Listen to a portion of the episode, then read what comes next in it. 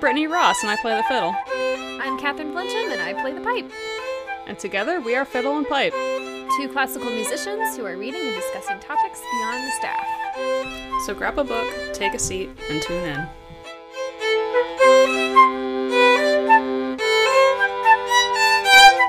Should turn myself the right way. Maybe I should sit up. I gotta make it easy to start podcasting Ooh, yeah. Why are we making it easy today? because I wanna make my habits easy so that way I'm more inclined to do them. Ah, that is a smart thing to do if we want to get into our habits a little bit more and more. Hey Bartok, let me know when you're done walking across my desk. You know what doesn't make it cute. easy is Bartok. He does not make it easy. Oh my god, he wants to get out. I knew that having you in here was a disaster. Note to self: Bartok, not easy. So, making it easy, which involves not keeping Bartok in my room. I like this chapter title: "Walk slowly, never backwards." Chapter eleven. Yeah. It's all about making progress, and I feel like I have to take a step back and apply that to every part of my life. Everything? Yes. I was- Everything ever. I am the type of person that has to like do everything now. I'm just going to be very honest with you and to all our listeners. It's stressful. Yeah, I really try not to be like that, but I feel like sometimes I am. David and I have been doing this thing in our relationship recently that we call open communication. Hmm. Like, we all know what open communication is. Mhm. But we've been kind of using it as like a safe word where I say, hey, open communication, and then I can just start talking about whatever, and he has to be like really receptive. That makes sense. And it's been really helpful because we can just share things with each other without being anxious about how the other one is going to react to anything. hmm But it's been really nice and it's helped our communication skills so much. And last night I got a little frustrated because I felt like he wasn't giving me something that I needed. And he looked at me and he's like, you know, this like open communication stuff is not going to be an instant fix, it takes time.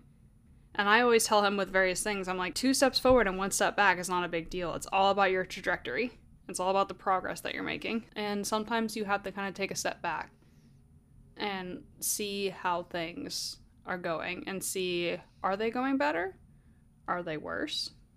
I definitely can relate to this in some way because I've noticed that between me, and Woody a little bit more. Like, we don't have a safe word or anything, but we have been more communicative to each other. We've been more open talking about Mhm. things. Now I don't feel as frustrated with certain things because I think I've been a little bit more verbal and I'm saying it in a way. In the past, I've had this habit where I get so tense if I notice things are not happening or if I notice that I'm not being listened to and then I react in that Mhm. way. But lately I've taken a step back from being tense and being like, okay, how can I explain this in a more calm Like manner? cohesive Yeah. way. I need to do that a little bit more often, even with you and with like my other friends and other people when I'm feeling stressed Mhm. and anxious. And I'm trying to work that out right now. It's Mhm. hard. It's such a good skill to have. Like with Yeah. us, our tendencies are I will over communicate and David kind of withdraws into himself and under communicates. So this forces us to take a step back and think about how to like clearly convey thoughts, Mhm. feelings, and ideas. I think that's why it's been so helpful and I really want to apply it to other relationships too. It's nice to just take a step back and walk slowly. and it makes things better from Mhm. what I've been seeing within the last few months. Even though I've been stressed out completely, I've noticed a big change in my relationship. I like it. I like it a lot. It's it's definitely been for the better. Mr. Clear opens up this section talking about motion versus action. I thought you were about to say Mr. Clean for a second. I always want to say Mr. Clean, and I don't know what James Clear looks like. What does he look like? We probably need to Google.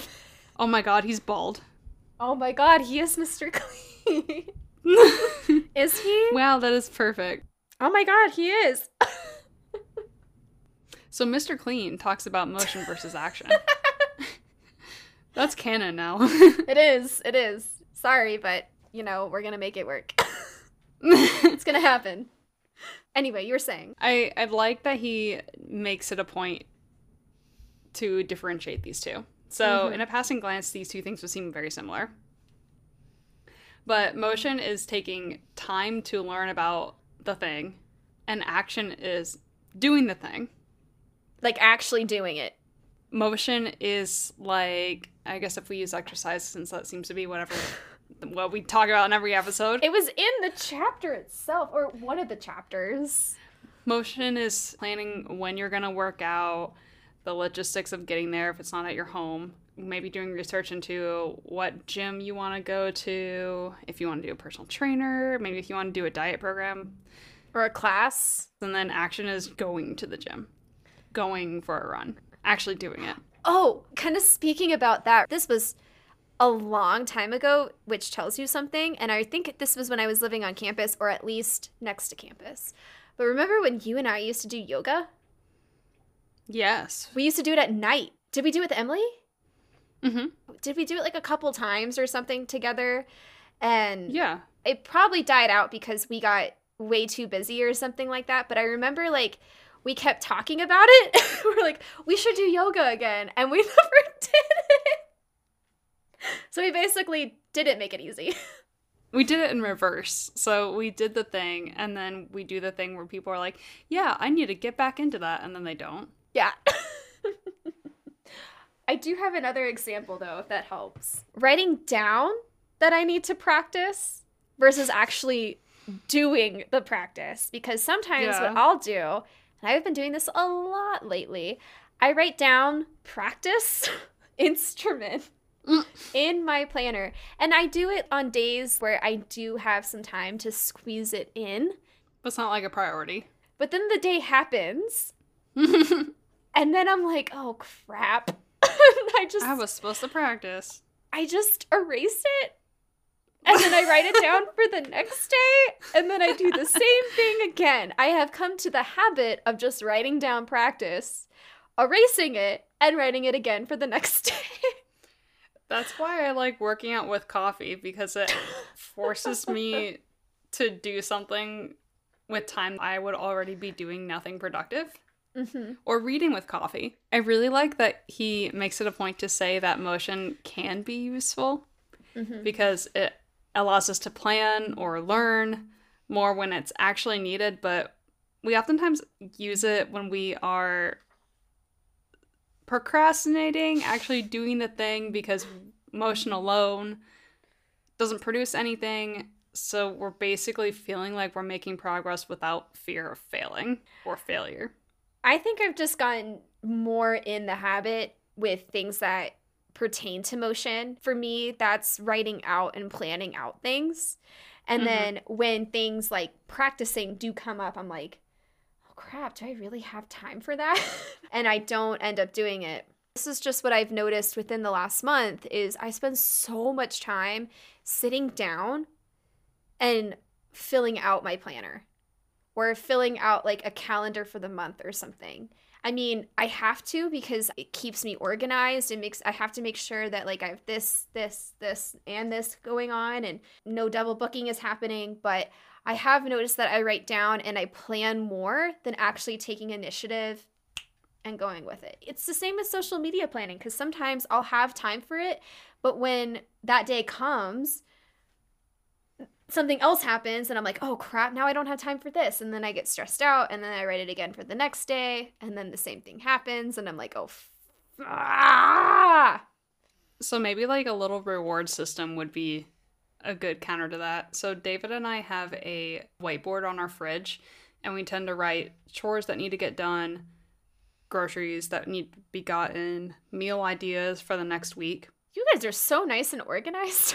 It's so satisfying because right now we have a whole list of chores because cleaning up from Christmas, we're trying to get the house organized. We have chores that we've been putting off, home maintenance kind of stuff, returns from Christmas, just a bunch of stuff that needs to be done. But some of it is small, annoying things. Some things is large, like fixing a possible roof leak that we have. Ugh. We crossed off probably five to seven things this weekend, and it's so satisfying for both of us to just walk up to the fridge and cross out the thing that we did. Yes. So maybe you should do that in your planner kind of write a realistic to do list, and the more things you cross out, the better. Yes, I did that actually. I have this little thing of sticky notes right here. And I write down Mm. like a to do list to do for the week. And I have two things left on that thing. So Nice. proud of myself. I started this last week actually, after our meeting. Mm. But yeah, I wrote down four things and I was like, I want to get these done in these next two weeks because I knew that I wasn't able to do it in a week. And I was like, I can do it these four things for the next two weeks, and then I'll create a new list for the next two weeks. So Yeah. let's see how it goes. I'll let you know next week. Progress report. I thought it was really interesting that so many things go back to a fear of failure. That's why people procrastinate in general. I am a huge procrastinator. I am the opposite of you. And I know we've run into that because we're business partners and we're BFFs. Whenever Catherine edits, she has it done I am fast. three, four days in advance. I'm like, it's done. I wait till Monday or Tuesday and I sit for a few hours and I edit. I don't know how you do it. So I've been the same way since I was like in middle school. People who tend to be procrastinators also tend to be perfectionistic. I wouldn't really describe myself as a perfectionist, but maybe I am because I sat and reflected as I was making the notes. And I said, I am a huge procrastinator, and I find that it helps me focus on what needs to get done instead of everything else. I feel like that means I'm a perfectionist and I have anxiety. So I think that's what those two things mean. I thrive really well under stress and pressure. It forces me to get the thing done. That's why I procrastinate. I love you so much. I don't know if I could do that. I would be crying. That's just who I am, and I'm fine with that.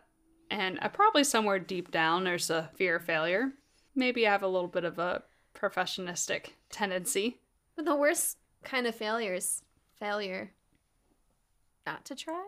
Is that the quote? I thought you were just gonna leave it at that. The worst kind of failure is failure. I was like, insightful words from Catherine. You're welcome. I really liked this section in the chapter where he talks about the different parts of our brain that are like for different, I guess, professions or for different people. How, like Mhm. how different parts are enhanced. Like for musicians, the cerebellum is larger compared to, Mhm. in musicians compared to non-musicians. this whole second half of the chapter can be applied to music. Yeah, I just thought it was really neat how like different functions in the brain are used for specific careers or professions because you know musicians their cerebellum is larger based on like the movements that we do. They're so repeated. Do you want to know what I wrote in my notes? What did you write? Habit repetition makes corresponding parts of the brain get larger, similar to body muscles getting bigger when exercising. you know that is so true. But I put body muscles. What other kind of muscles are there? um, well, there's the sea muscle, like a clam, oh, oh, I see what you did there. or uh. you know, you are really trying to help me out, and I appreciate that. You're such a good wingman. You're welcome. it's true though, and that's why brain parts are bigger in different people, is because the more that you use a part of your brain, the bigger it is going to be. Yeah. The more you're exercising it, the more you're using it. Apparently, taxi drivers have a significantly large hippocampus. Tell me more about your hippocampus. I know. I wish I could go back in time to 12 years ago and knock on my door, find 17 year old Catherine, and be like, hey, I know that you're going to college, but you should probably keep your anatomy notes so you can keep pictures like, you know, your brain or your muscle chart, all that stuff in use when you're a musician. Got it? Good. Don't do it. Don't throw it away. I'm telling you, I learned all these parts back in the day and I threw away my notes that following summer because I was like, I don't need this. I'm going to college. I'll be fine. I'm not gonna use my brain. It's fine. not going to use my brain. Yeah, I'm not going to use my brain. Yeah, I thought that was just really neat how there are different functions that are just more enhanced compared to others, no matter what profession Yeah. you're in, because you're just repeating the motions, the movements, the thinking, and all that constantly. Yeah, I like that he talks about neuron connections because I talk about that a lot with my students. How long term potentiation is the strengthening of neuron connections based on recent activity, and the more you repeat it, the stronger the connections get. Mm-hmm. Did you know that up until the age of 13 or 14 or so, we're basically little sponges and we absorb information very rapidly and we make neuron connections very quickly? But as we get older, our brains get rid of the connections that we're not using. That's why it's harder for adults to learn an instrument than a middle Mm. schooler. Or a foreign language or a new skill. Kids are basically human sponges, and if we could use their brains and just get them to focus, they're just little learning machines. That's crazy. I mean, they are. I'm kind of like going back to like what I was doing at that age. Um, I was on MySpace and I was learning basic coding. and I still remember like basic stuff, how to like edit your background the way that you want it and taking out things and adding things on your profile. Like that was what I was doing. I was not practicing my instrument. I could have absorbed a lot of knowledge of that time, but did I? No. I was absorbing the knowledge of MySpace and social media. I'm Weird. pretty sure I ate a maple leaf because I thought it would taste like maple syrup, and it did not.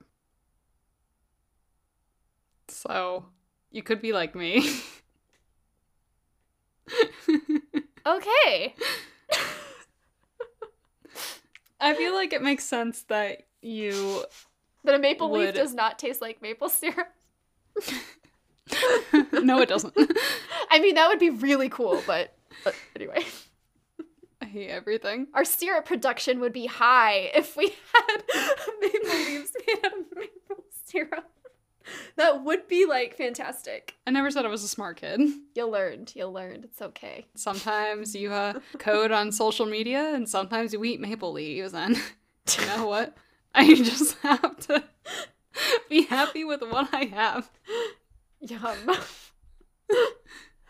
No, but I think it makes sense that you would be really interested in that stuff as a middle schooler slash high schooler, and then be also interested in it as an adult.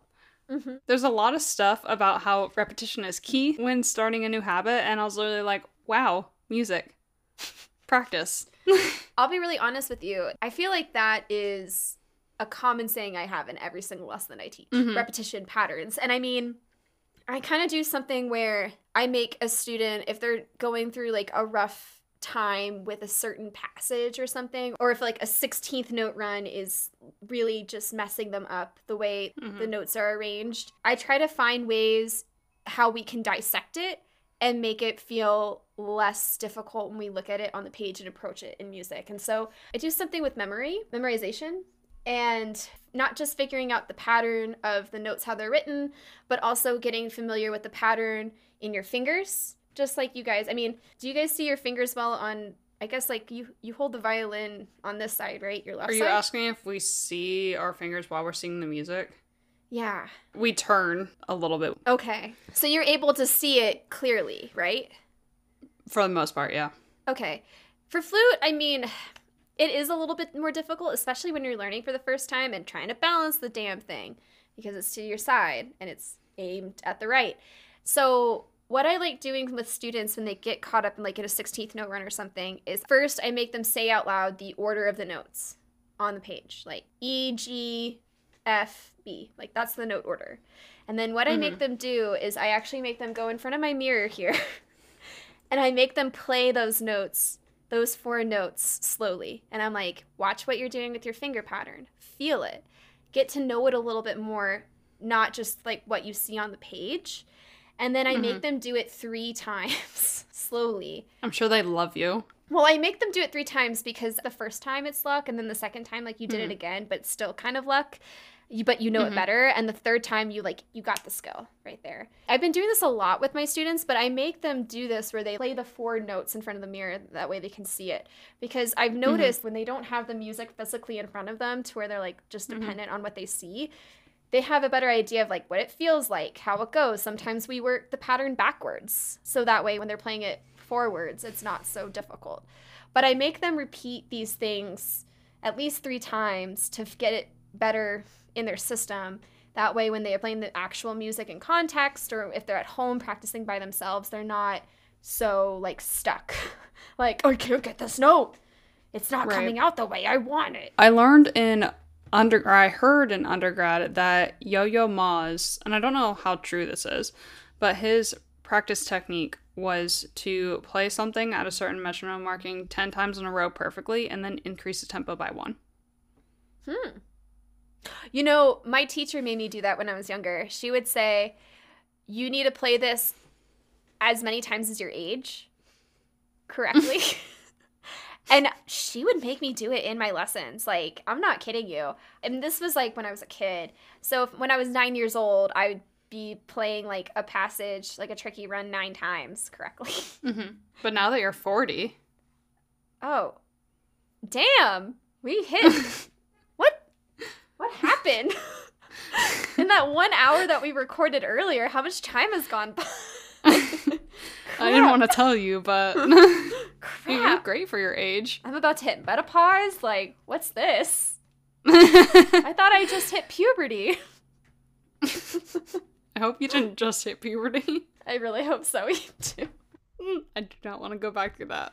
Sometimes I look at myself and beg to differ, but you know, everyone's different. But yeah, I totally get that because she would be the same way. Like, she'd be like, you need to play this correctly the amount of times, like, how old you are.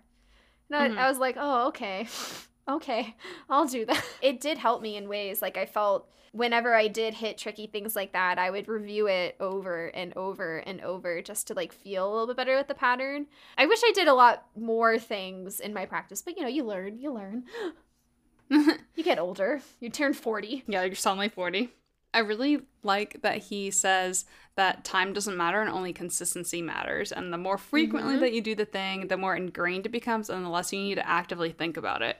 Because I feel like that's what I tell every single person, whether it's practicing, and I tell my students, you know, it's better to practice five minutes a day and actually do it than not doing it. Or if it's like exercising, it's better just to get out and do it. I mean, obviously, with all these things, more time, especially if it's time that you're utilizing correctly and effectively, is ideal. But in order to make habits, you just need to do the thing. You just got to start the thing.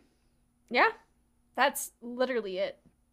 hmm Since we are repetitive people who learn via patterns, it's just easier to, you know, if you only have five minutes, use the five minutes. Yeah. Exactly. Make it easy. Make it easy. Chapter 12 The Law of Least Effort. So, I really love this quote. It's on page 151 if you want to find it.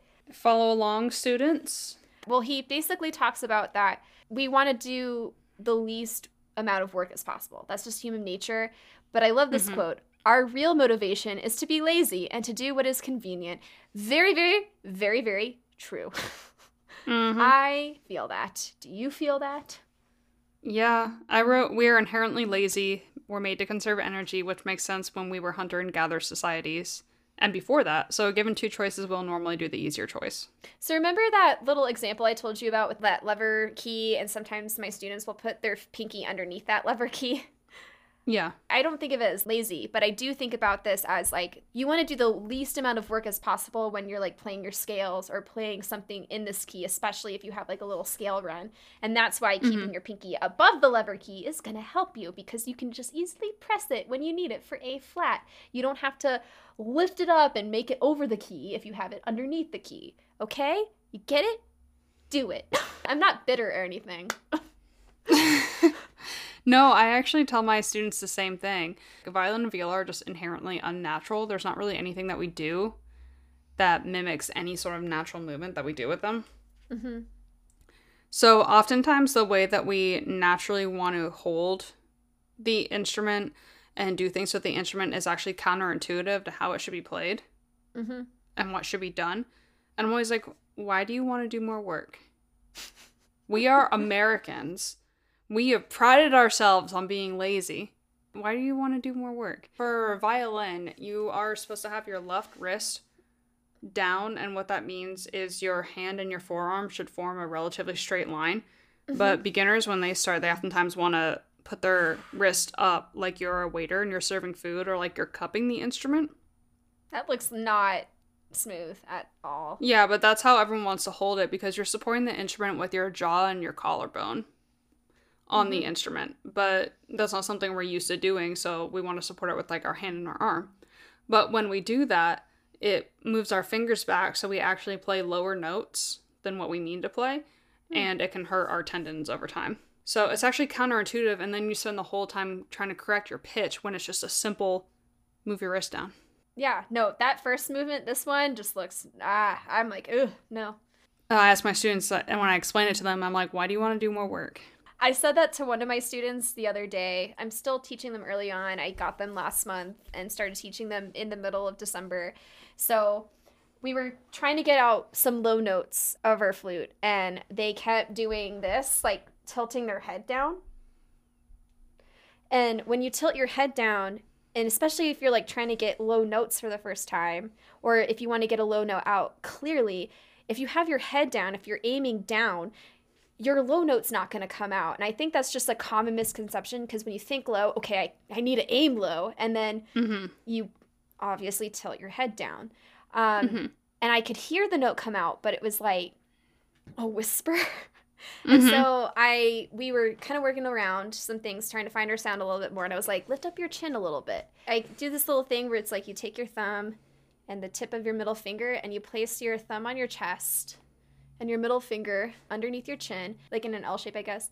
I'm not literally tilting my chin upward when I have this in position, but it does feel that way. It is nice and elevated. It's just perfect enough for me to bring out my sounds a little bit more. And then when I made them do that and they played their low note, it came out really well and resonant. And I was like, see, if you tilt your head down, you're not going to get that sound. like, why are Mhm. you making your life more difficult? If you need Yeah. this low note out, just do this little trick, make your life a little bit easier, have that note come out a little clearer, and you'll get it. Mm-hmm. If I think about it, I've probably been in that same place before. I know I have been in that same place before. Oh, yeah. I mean, we were all beginners at one point. I like that he brings up that we are capable of doing hard tasks. I think he brings up like raising a child or starting a business or climbing Mount Everest. We're capable of doing hard tasks when we can see the outcome and we have the outcome as a very strong goal of ours. But we're only human. There are times and days when we don't feel like doing hard work and we feel like giving in to ourselves. And again, that's a perfectly normal human reaction we can't always push ourselves to do the hard thing, and that's okay. So it's really important when you're feeling like you can't do the hard task that you have the most possible working in your favor Mm-hmm. to have the least effort. The less friction that you have working against you, the more that you can do the thing. What I thought was really neat about this is I know he gives an example how like in the 70s Japanese factories like assembled their workspace so that factory workers could focus a little bit more and get products created quickly and efficiently. And Mhm. he gave examples like cleaning your office space or something. And I completely relate to this because if I have a busy week ahead of me and I know that it's going to be a little overwhelming, I don't like a cluttered space Mhm. at all. And I do find that whenever I organize and have some type of order in my loft, Mhm. then I'm able to practice and concentrate a little bit more. I'm able to get things done. I'm able to focus on accomplishing the tasks that I need to get tasked when I have a clean space or an organized space. When I organized my laptop a few weeks ago, I've never felt so clear in my head like getting my work done on my laptop for like things I need to Mhm. get done or like accessing like an email that I don't regularly access. It's a big difference in my productivity. It's a big difference in my focus. I feel the same way. The more stuff that you can do ahead of time Mhm. is going to help you do whatever the activity or the habit is that you want. Throughout this whole chapter, he basically says that you need to eliminate steps, make everything convenient, and make bad habits harder to access. Yeah, like if you want to work out in the morning but you have a hard time doing that, lay out your clothes. Yeah. ready to go. And I've done that before plenty of times. Meal prepping is another thing. If you feel like you don't have enough time to cook yourself dinner or breakfast, but you have a long day, meal prep ahead of time. I did that. I would spend, before COVID especially, I would have a night where I had all these groceries and I would meal prep. I would make myself mm-hmm. like little egg sandwiches. I would cut up carrots and put them in snack baggies for mm-hmm. the I can just grab and go. I did not have to worry about it. It made my life so much easier. Did I lose that habit? Absolutely. I absolutely did. yeah. Thanks, COVID. We both like making our lunches ahead of time so that way we don't need to think about it during the day or mm-hmm. If I'm clinicianing or if David's going into work, it's easier to just grab the thing and go or grab it out of the fridge and put it in the lunchbox. Yeah. Then sit there in the morning and assemble everything. It takes up so much time. Yeah, I used to be able to do it before COVID, but just getting back into it after COVID, I'm like, it's how could before COVID, I used to be someone who could kind of just get up and go. Mm-hmm.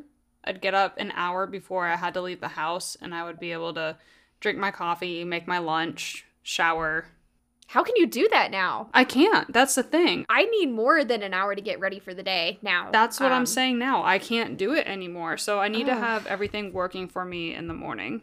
That mm-hmm. means having my lunch prepped ahead of time, having breakfast easily accessible, having the coffee already made. Yeah. Sometimes showering at like later in the day instead of right in the morning. What's helped me a lot too, especially because there are some days where I have sectionals but they're mm-hmm. really early in the morning. I think this morning the sectional that I did is at 7:20 in the morning. That's early.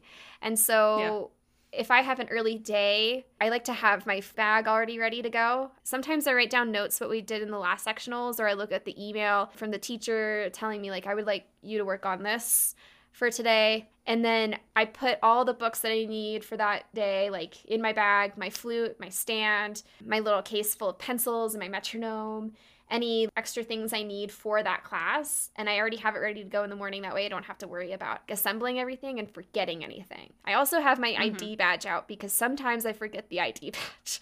and I'm like, crap. I don't want anybody like yelling at me, like, why are you an intruder?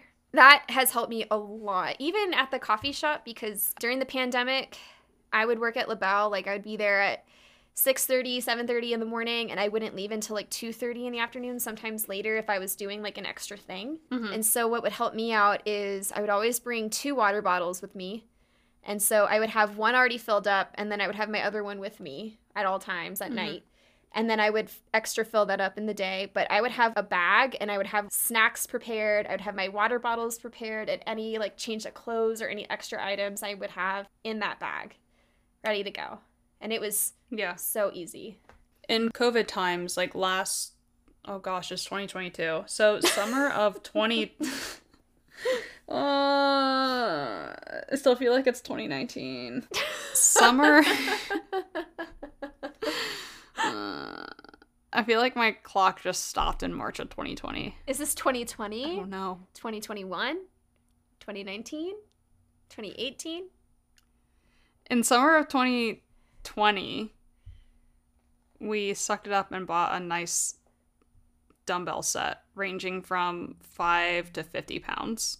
Oh, dang. We didn't really have the money at the time to do it, but we thought it would be good for our mental health and our physical health because we weren't going to the gym. We canceled gym memberships because COVID mm-hmm. and to save money.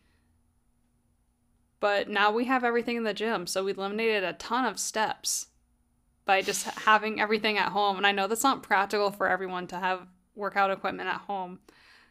But even without that, I put my workout clothes instead of in a dresser in our closet in our master bedroom. We have the racks that you hang clothes on, and then above it, yeah. we have shelves. And I just put all my workout clothes on the shelf so I can just pop in and grab the stuff instead yeah. of fiddling around. I just find that the less steps I have, the more likely I am to do the thing.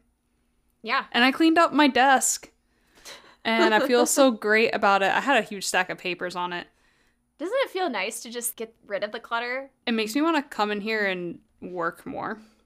Yes. I feel the same way here. Chapter 13 How to Stop Procrastinating by Using the Two Minute Rule. Hey, Brittany, have you tried out the two minute rule? So, speaking of procrastinating, I stopped taking notes in this chapter, but I read it. I did write out some notes. For instance, 40 to 50% of our actions are done out of habit. That's insane. I read that and I was like, no way. But then I thought through my day. Yeah. I was like, I guess, yeah. I gained the habit of waking up very early in the morning once upon a time in 2020. And now, even when I don't have to get up early, I still get up early. Basically, habits shape the actions that we make. It's kind of in correlation to the past chapter of how there's motion, like we have a motion for specific actions, but it's not going to actually happen until we do it the actual action. Right. And so, some examples were Twyla Tharp, who is a famous dancer. She would get up early every morning and take a cab straight to the gym for a two hour workout. Good for her. Mm-hmm. I don't know if I can do that. An hour mm-hmm. at most, but you know, I guess it wasn't her really getting up and working out at the gym that was the habit. It was her taking the cab ride. Because she knew once she was in the cab that she had to go. Yeah, like there's no turning back. You're in the cab now. Yeah. It's the same thing like what he talks about how if you have a long day at work, but you have written down, like, I need to work out, what is going to actually initiate, like, I'm going to work out? Sometimes it is putting out those clothes, putting on yeah. the clothes. That's going to initiate you to go work out because it's like, why are you wearing clothes? like, workout clothes if you're going to watch The Office for the rest of the night. You're frozen. like, oh no. You're like real frozen. Hello?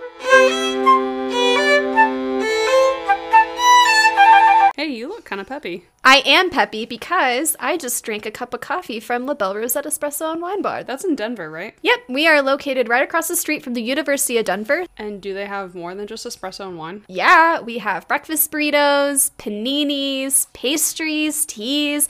We have a lot if someone was walking through Denver and let's say this person was me and let's say I wanted a panini, when is La Belle open so I can go and get one? We are open from 7 to 5 Monday through Friday, 7 to 2 on Saturdays, 8 to 2 on Sundays. And if you use the code FP Podcast, you'll get 15% off your order, whether you're in store or online at labellerosette.com. That's a really good deal totally a good deal, and it's even a better deal when you get to see moi at the store. Is that a good deal? Uh, not really, but I actually need to head to work right now because I'm gonna be late. Oh. So I'm gonna go. Go to La Belle Rosette. Go. Bye. Right now. Drop everything. Go.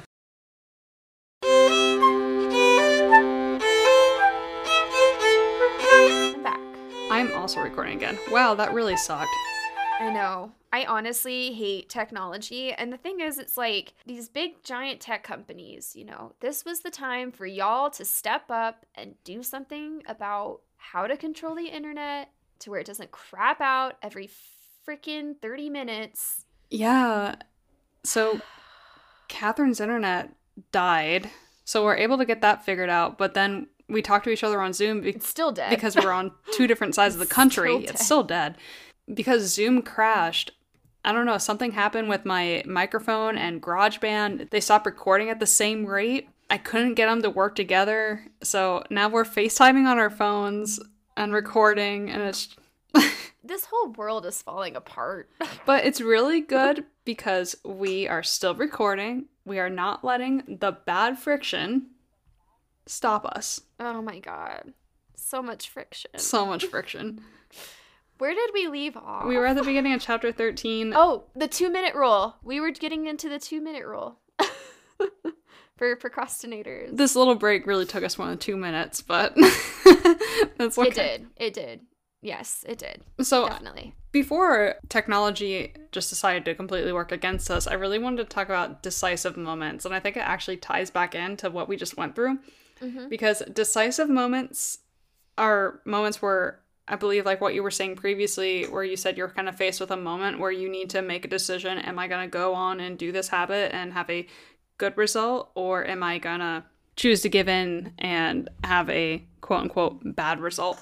And I think the fact that we plowed through all of the technology errors, we both made a good decision and we're reinforcing our good podcasting habits and our Yeah. good mental habits because we're like, hey, even though everything's throwing shit at us, we're still going to do our thing. We're still going to do our work. Even though Catherine is crying because she is very stressed out at the moment, we're still Yeah. And, we're and, and even though I really Ugh. just want to take my MacBook and throw it across the room. You know how many times I just want to like scream out into the wilderness of my frustrations with technology and everything that goes wrong? Honestly, I feel that. I think that these decisive moments can really make or break your day. I think I think we're both going to come out of this feeling really good about it and really proud that we looked in the face of adversity and we're like, "Not today, Satan." I think it's just so funny how different you sound on the phone compared to what you sound on Zoom. I don't have the nice microphone attached. I know it sounds like we're on the phone and we're recording on our phone. I know. Away for a It's a good thing our audience doesn't have to listen to that.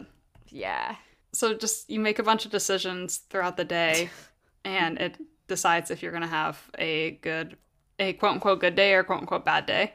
And Yeah. I put an example in my notes, but I mean we have an example right here with this Yeah.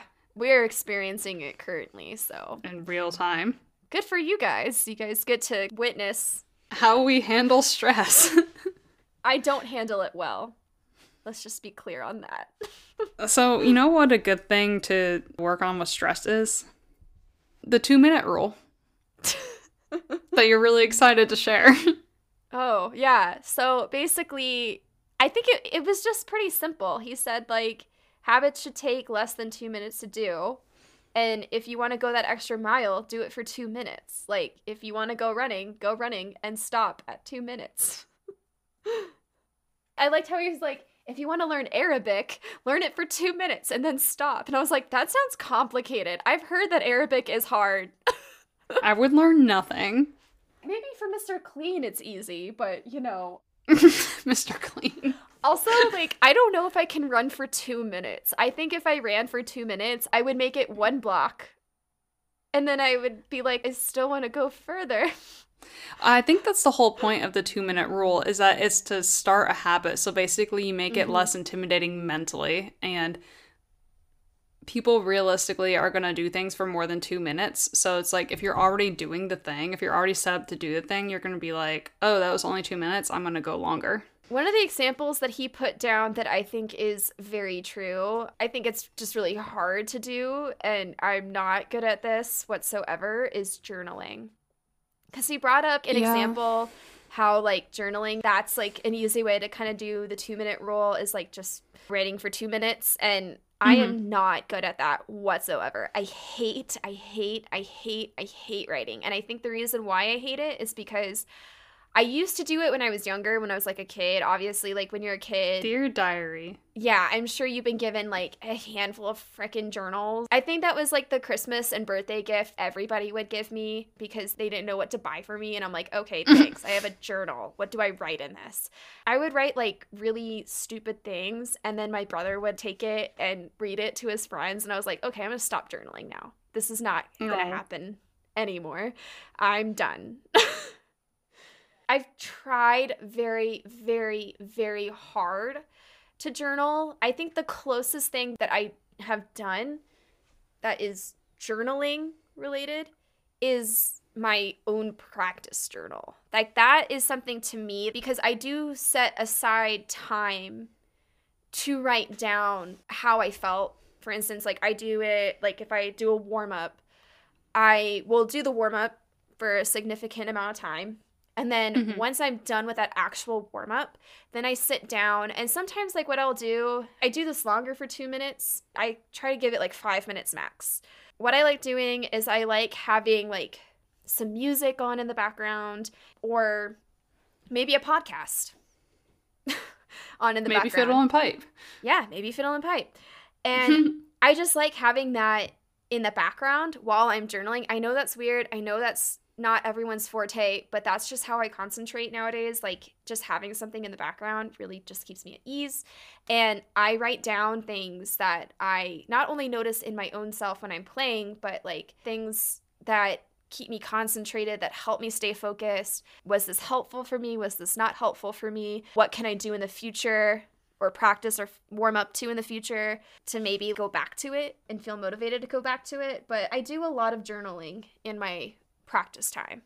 It's more related to my music and stuff like that, but I don't do any like personal reflection or journaling. I know that not a lot of people like to hear that.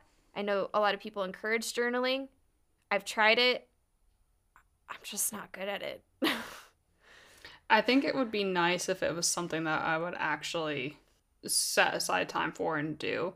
A part of my personal anxiety is I just have thoughts that circle around in my head, and I feel better when I talk to someone about it or if I put it down to kind of help put every to like mm-hmm. sort everything out.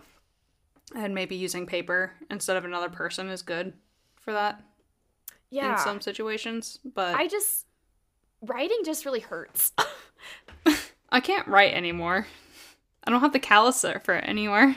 I can't either. Chapter 14, which I think is our last chapter of this section. How to make good habits inevitable and bad habits impossible. Um I'm in Cinderella mode, so that impossible is one of the songs. Impossible. Impossible. Da, da, da, da. That's the Roger and Hammerstein Cinderella if you all are interested. He just said that he was opening and closing the door because Bartok spilled water in his room. Bartok, you're not making it easy. He sucks. Making everything difficult. Speaking of making it difficult, that's what you can do to bad habits. bad. like um, Bartok, bad. Or um I wrote down if you want to make a bad habit difficult, just be like Victor Hugo, being half naked in his cold ass house, writing The Hunchback of Notre Dame so he wouldn't be tempted to skip outside and be social. so basically, he starts out the chapter like how Victor Hugo was like procrastinating a deadline because he was mm-hmm. being social. And then his publisher was like, okay, you have six months. Go. And so he basically just told his like assistant or something, like, put away all my clothes and I'm just gonna have this like shawl and stay at my house and write a book. And he did. Mm-hmm. He wrote The Hunchback of Notre Dame while he pretended he was one. And look at that. He broke his bad habit of going out and being social, and he wrote an entire book. Yeah, I remember when I was auditioning for undergrad, I basically put myself on house arrest for a month or two before that to practice. house arrest? You're like, I can't leave. Where I was like, I did a little bit of socializing because I had a boyfriend at the time, but I really didn't do that much for hmm. a high school senior, so. You were way more committed than I was. commitment devices is basically what Victor Hugo did. He committed to like, okay, I'm going to stay in my house and I am in the cold ass dead of winter and I'm going to mm-hmm. write a mm-hmm. book. And he wrote it early. So basically, a commitment device makes your bad habit difficult. I like one yeah. of the things, I mean, maybe this is bad timing because my internet is off, but if you're on the internet for too long and that's keeping you up at night, having a timer or something that turns off your internet at a specific time, basically telling you, like, hey, go to bed. That is a commitment device.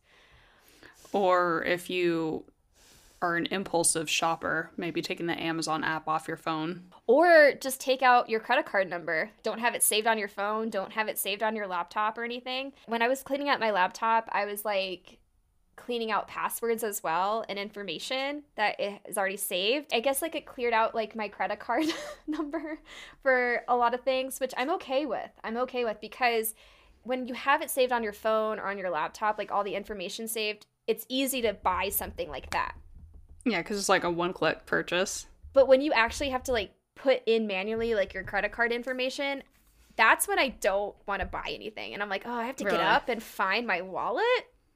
I'm okay. So I, I, I, don't need it.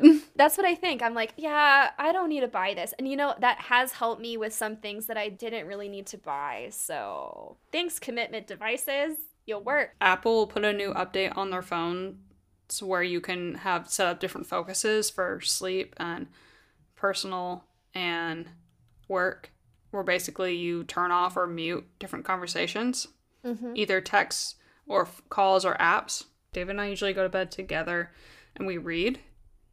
Mm-hmm. And I've started putting my phone on the sleep mode, which I have it set to allow calls from everyone just in case of emergency and to only let texts come from David. So, like, if he's out and about, his text will still come through. I need this update.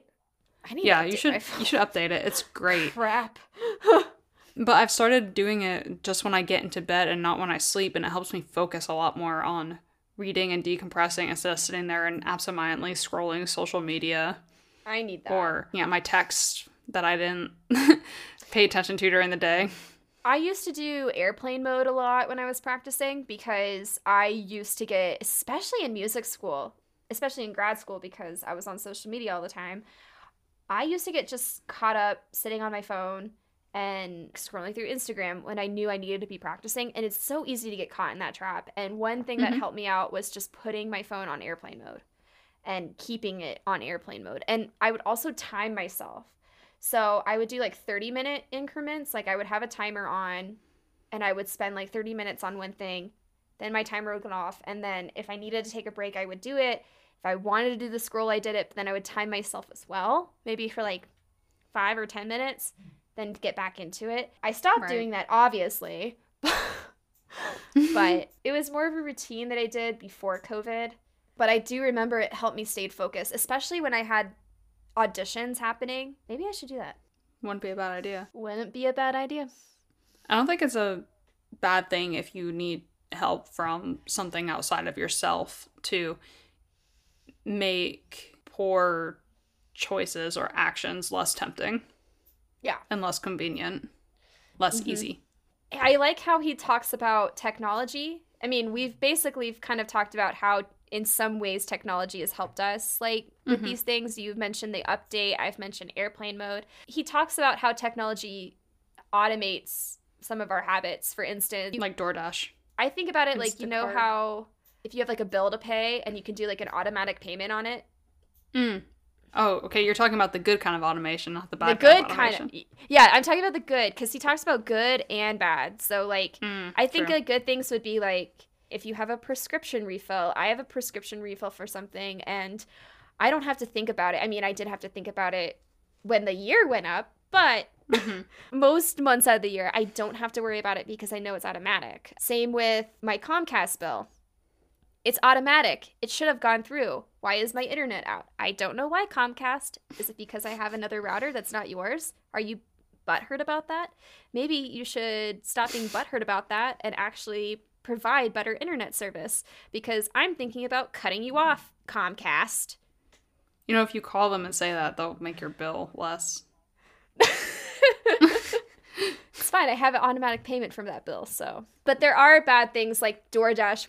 Well, sometimes things like DoorDash can be great because, I mean, it's happened to us once or twice where we plan to make something and we either screw it up or we're like, we're missing an ingredient and it's late.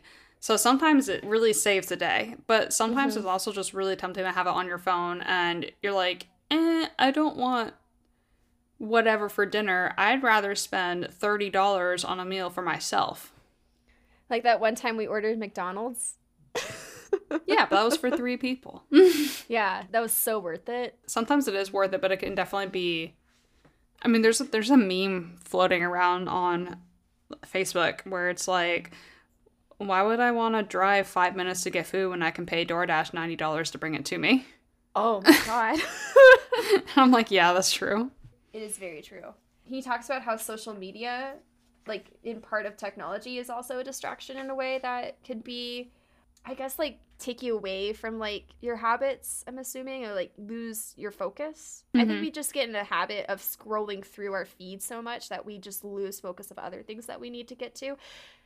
Been so guilty of that a 1000000 Mhm. times within the last six, seven years. Not gonna lie. But I like how he basically talked about how he got distracted with social media so much that he made his assistant actually change his passwords to everything every week. And I was like, damn, Yeah, that's too much for me. I couldn't do that. that's too much for me. If I had an assistant, yes, but I don't have that time. I just put myself on airplane mode. I like the section where he talks about one time actions that lock in good habits, Mm-hmm. kind of going back to automation is not just technology, but when you put things on autopilot, I guess for lack of a better word, it can really enhance your life or detrimental to your life. Some things like, you know, moving to a social neighborhood, buying a good mattress, having good supportive shoes. One thing was get vaccinated. I saw that too. I just want to point that out. I mean, this book was written in 2018, but I like the productivity, unsubscribe from emails. You know how many emails I have unsubscribed to within the last month? I do it as they come in. Ah, it's so nice to just unsubscribe. Nothing feels better than clicking unsubscribe to things that you subscribed to years ago and you're like, "Why am I still getting information about this stupid product that I don't care about that I used once?" Oh, you uncheck all these boxes except our marketing box. Use email filters to clear up your inbox. That's a good one. That's a good one time action. Delete games and social media apps on your phone. I've definitely been there. I think one time I was like, I knew I was getting consumed with social media a lot, so I actually deleted my Instagram and Facebook apps on my phone. And I, this was around the time I was doing my master's recital, I believe, and I knew that I needed to spend time on that, and I was so busy. So I had those apps off, and I'll be really honest, I felt so good having them off, focusing on what was happening in the present, what I needed to focus on. And then I put them back up. I reorganized my phone maybe um, two months ago, and instead of just having everything all over my phone, I put everything into folders marked like exercise or social media or food or whatever. And it's funny how little it takes to discourage people or encourage people because all my apps that are in social media, I feel like I click on them less because I have to click on the folder and then I have to like know that I'm on social media. Mm-hmm. Does that make any sense? No, that makes sense because I have it organized in the same way too. I have all these folders on my phone. I have a social media folder, and I have the apps that I use most often at the front, but it does take me like instead of it being right there, I have to like click through it to get to it mm-hmm. and I've consumed less I I mean, I'm on social media a lot, but I have been on it less because Yeah. of that. It also just helps me stay organized and feel less cluttered. So that's also a plus. Mm-hmm. Yeah, there's some really Um, good ones. Like happiness. I like how under happiness it says get a dog, but it doesn't say get a cat. Uh, probably because he looked Bartok dead in the eye and he was like, oh, that's not easy. That's hard. yeah, he was like, oop, no. And then he saw Valkyrie and he was like, that's easy. He's like, yes. when I got Vivicat in Milwaukee, that made me so happy because I lived in an apartment by myself. I could go out and socialize when I wanted to and just come back into my house, but or my apartment. But my apartment just seemed so sad. And then I got a cat and I was like, wow. And I didn't realize how good it is to share space with another being and to come home and have something happy to see me. now you can come home to three felines and one canine and get quadruple the dose of happiness. Yes, I have all the serotonin and dopamine. Exactly. And you've developed good habits, like you go running with Valkyrie. Yes. And now you guys have hit a goal of running a 5K together. Yes, and Valkyrie actually encourages me and to an extent David too to get out more because we feel bad when we don't give her Oh, like the attention or the energy that she needs. The amount of times I've spent outside because of Jack is astounding. Mm-hmm. I'm like, oh, you want to go on a walk? Well, we can also go on a ride and we can go to a park and we don't even just have to do that. We can climb a mountain. and you've developed very healthy habits having a dog out of pure happiness. And at the end of the day, I end up very satisfied, which will bring us next week to our fourth law Uh, which is make it satisfying. Ah, it is. That is true. Now satisfied because my internet finally decided to come back up. Hey, Comcast. Now that we're ending, Rate us spread the word to your friends, especially if they're learning to find easy habits to make their lives easier if they're very overwhelmed. And Yeah, this book is a must read. It really is. And honestly, these sections, they look long, but like when you look at the table of contents, you're like, oh, this is a lot of stuff. But I breezed through this section and last week's section like that. Yeah, it's a really easy read. It's really nice to pick up. You don't feel intimidated. And like I said, either it's the beginning of this episode or the beginning of last episode. Instead of beating you up because you're a piece of shit human, it's like, oh, this is kind of how we're naturally tuned, and here's how you can work it to your advantage. Oh, I didn't even realize this. There's a quote at the back of this book by somebody that we know. Do you want me to read it? Go for it. A supremely practical and useful book. James Clear distills the most fundamental information about habit formation so you can accomplish more by focusing on less. Quoted by Mark Manson, who is also the author of The Subtle Art of Not Giving a Fuck. So, if you're listening to this podcast and you're listening to this episode with this book, Atomic Habits, but you haven't listened to The Subtle Art of Not Giving a Fuck, then go back to previous episodes because we talk a lot about that book. And Mark Manson's a great author, so check it Mhm. out. We'll see you next week. Hopefully, y'all have an easy week for an easy life, and we'll see you then. Bye.